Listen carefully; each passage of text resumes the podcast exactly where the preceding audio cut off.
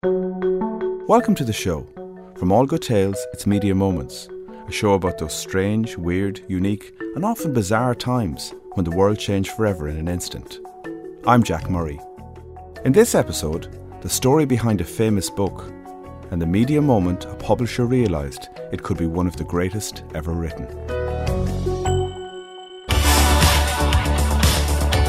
To create great literature takes extraordinary human effort. It requires focus, dedication, and often no little pain. Great literature is prophetic yet timeless. It acts as a master key and a playbook to understand the complexities of the world. This moment is about the creation of great literature.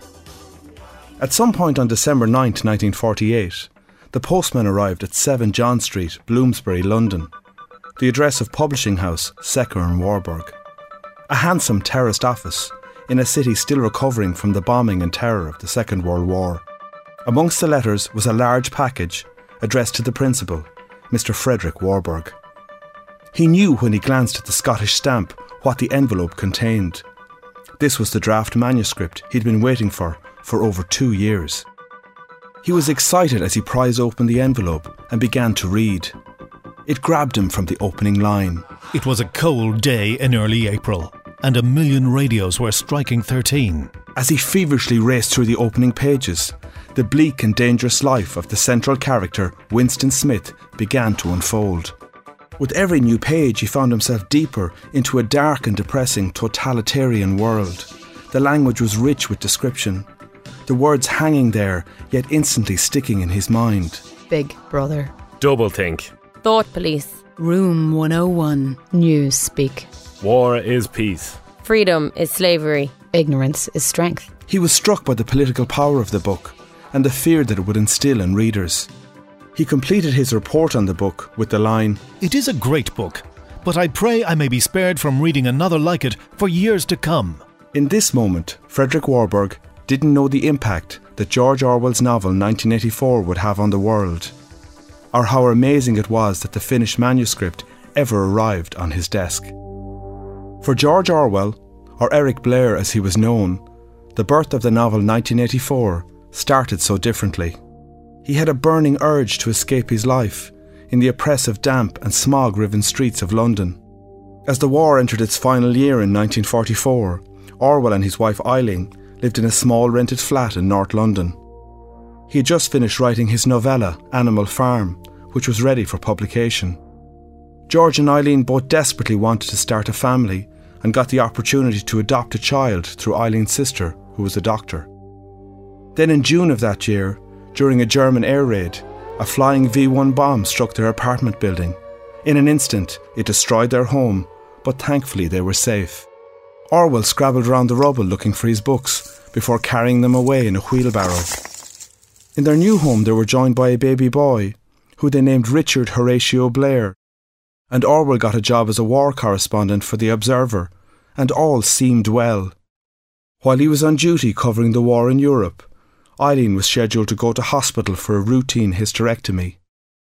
George paid little heed to the operation, more focused on his journalism.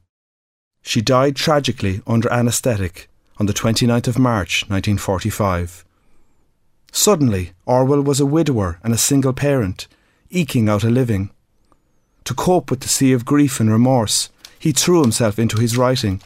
In 1945 alone, he wrote over 110,000 words for many different publications.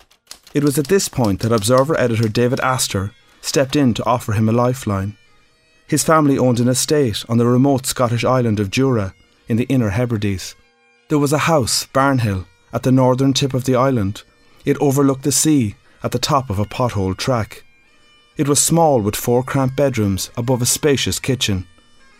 Initially, Astor offered it to Orwell for a holiday. He was bowled over at Orwell's enthusiasm for the rocky outpost. Orwell longed to get away from the distractions of literary London to write a new book. He had a new idea a story of an oppressive world, worse than anyone could imagine, based on communist Russia. He knew what was facing him. He had previously described writing a book as a horrible, exhausting struggle, like a long bout of some painful illness. In May 1946, Orwell took the train to Jura. It was a very risky move, as he was not in good health. He had suffered from a bad chest. He was joined by baby Richard and his sister Avril. Life was primitive. There was no electricity. Orwell used gas to cook and heat water. Storm lanterns burned paraffin. In the evenings, he also burned turf. He was still chain smoking rolled up cigarettes. The fog in the house was cosy, but not healthy. A battery radio was the only connection to the outside world. He got to work on his new book. He called the working draft The Last Man in Europe. As his health disimproved in the cold Scottish weather, Orwell worked at a feverish pace.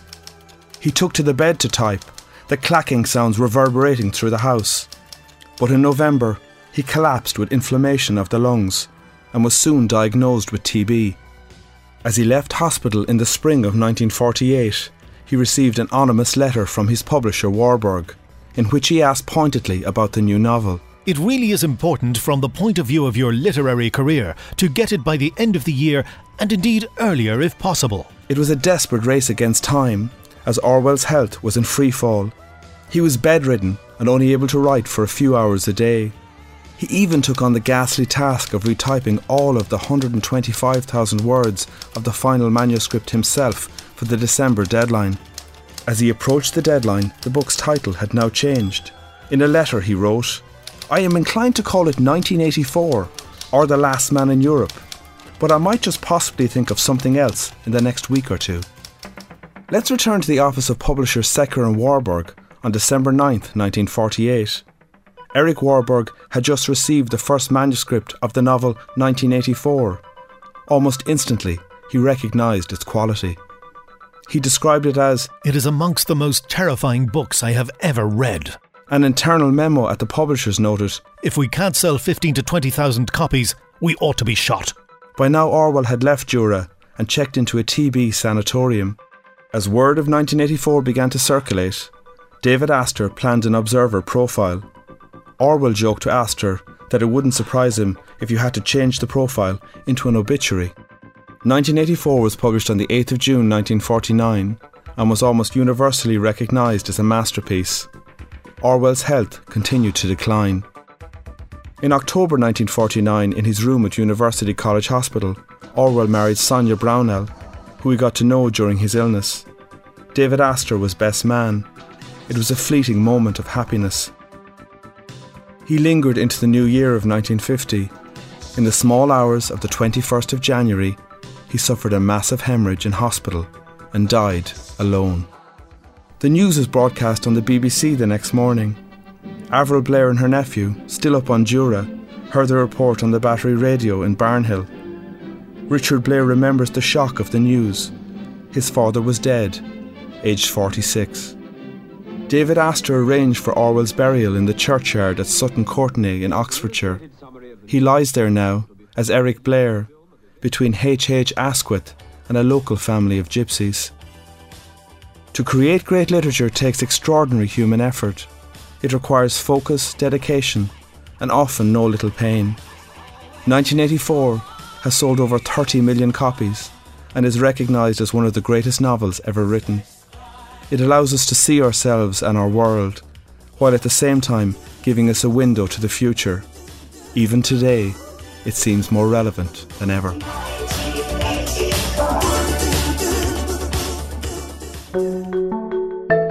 Media Moments is brought to you by All Good Tales. There's only one way to resonate, and that's with a story. If you need to connect with your audience, we can help you. We help organisations create beautifully crafted stories through podcasts, brand newsrooms, PR, presentations, and strategy. Find us on at All Good Tales on Twitter or email jack at allgoodtales.com. Media Moments can be found on iTunes, Spotify, Stitcher, Acasts, and anywhere you get your podcasts. This episode was written by me, Jack Murray. Sound supervision is by Al Dunn at Unique Media. Join us next time when we hear the story of an Aer Lingus flight in 1981 that created a media moment that would change the world forever.